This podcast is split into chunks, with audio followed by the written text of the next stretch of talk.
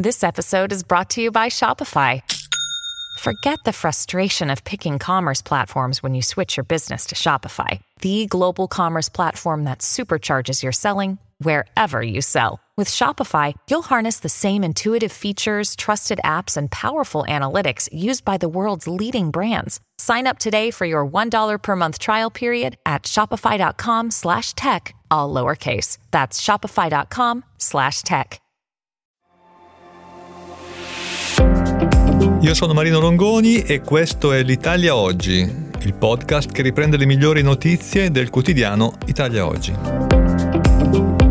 Ciao a tutti, ecco alcune delle notizie più interessanti pubblicate su Italia Oggi di martedì 9 gennaio. L'apertura del giornale è dedicata a eh, credito agevolato, in pratica uno scudo del 70% sulle richieste di finanziamenti da parte di SACE. Dal 2 gennaio le PMI italiane possono finanziare gli investimenti sul territorio nazionale e anche all'estero col sostegno di SACE SPA. La garanzia concessa dal gruppo controllato dal Ministero dell'Economia e delle Finanze, con una percentuale che arriva fino al 70%, si riferisce a investimenti in innovazione tecnologica, digitalizzazione e infrastrutture, nonché per lo sviluppo dell'imprenditoria femminile. Sarà abbinabile a finanziamenti di medio-lungo termine con importi fino a 50 milioni di euro e della durata massima di 20 anni.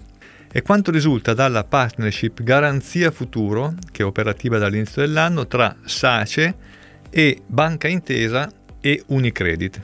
In definitiva l'obiettivo prioritario dell'accordo tra SACE, Intesa San Paolo e Unicredit è supportare le imprese impegnate nella transizione sostenibile e nell'innovazione per rendere più efficienti i processi, aumentare il margine operativo e il merito di credito. La seconda notizia invece è dedicata al super bonus. Sono usciti i dati Enea aggiornati a fine 2023 e risulta che le detrazioni maturate dal super bonus a carico dello Stato alla fine dell'anno erano a 99,7 miliardi di euro, praticamente 100 miliardi. Un dato imponente che si abbina a quello riguardante gli investimenti ammessi, che sono 102,6 miliardi. La cifra è cresciuta di quasi 6 miliardi di euro in un mese. Tra ottobre e novembre, infatti, la crescita era stata di 4,3 miliardi. Il totale degli edifici coinvolti è 461.000. Tra questi c'è una curiosità, eh, si è aggiunto un nuovo castello quindi dimore storiche che adesso salgono a 8, prima erano 7. Per mantenere il primato restano però eh, gli edifici unifamiliari, si tratta di 240.000 casette, villette, case unifamiliari, pari al 52% del totale. Sono questi alcuni dati che emergono appunto dal rapporto Enea.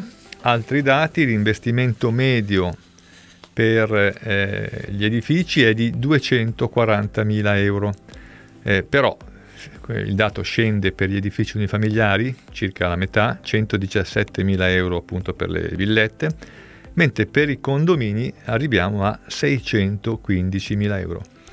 Le regioni dove è stato più utilizzato il super bonus è Lombardia con 19 miliardi, a seguire ma con un bel distacco Emilia Romagna e Veneto, entrambi di poco superiore a 9 miliardi. Ora una notizia in materia strettamente fiscale, niente più compensazioni direttamente in banca, cioè dal 1 luglio 2024 eh, non si potrà più utilizzare l'home banking per versamenti con F24 relativi a crediti INPS e INAIL in compensazione. Questa compensazione dei crediti potrà essere effettuata solo mediante i servizi telematici messi a disposizione dall'Agenzia delle Entrate e non più anche attraverso le banche convenzionate. Inoltre, i crediti INPS maturati dai lavoratori autonomi potranno essere compensati soltanto 10 giorni dopo la presentazione della dichiarazione dei redditi da cui emerge il credito e sempre dal 1 luglio scatterà il divieto di effettuare compensazioni orizzontali, cioè tra imposte diverse, per i contribuenti con debiti scaduti sopra i 100.000 euro. Sono tutte novità che emergono dalla legge di bilancio del 2024.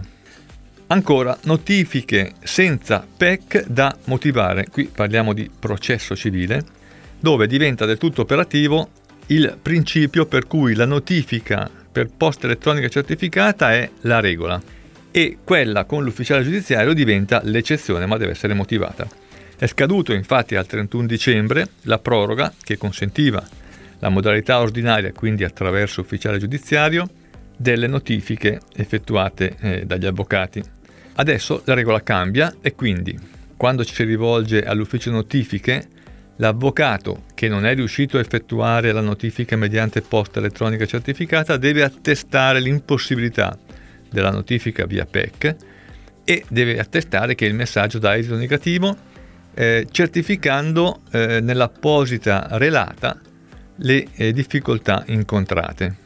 Però è anche vero che non risultano codificate ancora le cause di imputabilità e non imputabilità al destinatario dell'impossibilità o dell'esito negativo della notifica via PEC, né risulta attiva l'area web appositamente prevista in materia di codice della crisi d'impresa.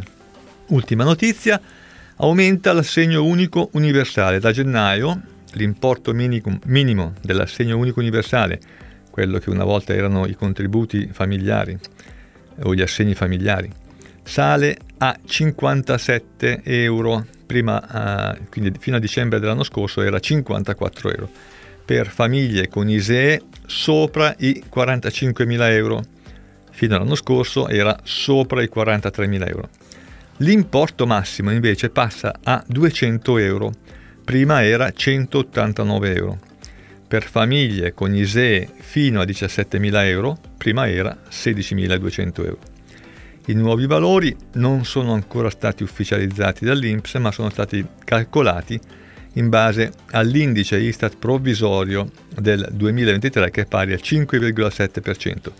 Per ricevere l'assegno unico nel 2024 non serve fare domanda se è già stata presentata nel passato, ma però serve il nuovo ISEE che da quest'anno può escludere bot e altri titoli del tesoro fino a 50.000 euro agli ex percettori di reddito di cittadinanza, che è stato abrogato da gennaio, l'assegno unico viene erogato anche a gennaio e febbraio 2024. Questo è tutto per oggi, a risentirci alla prossima occasione.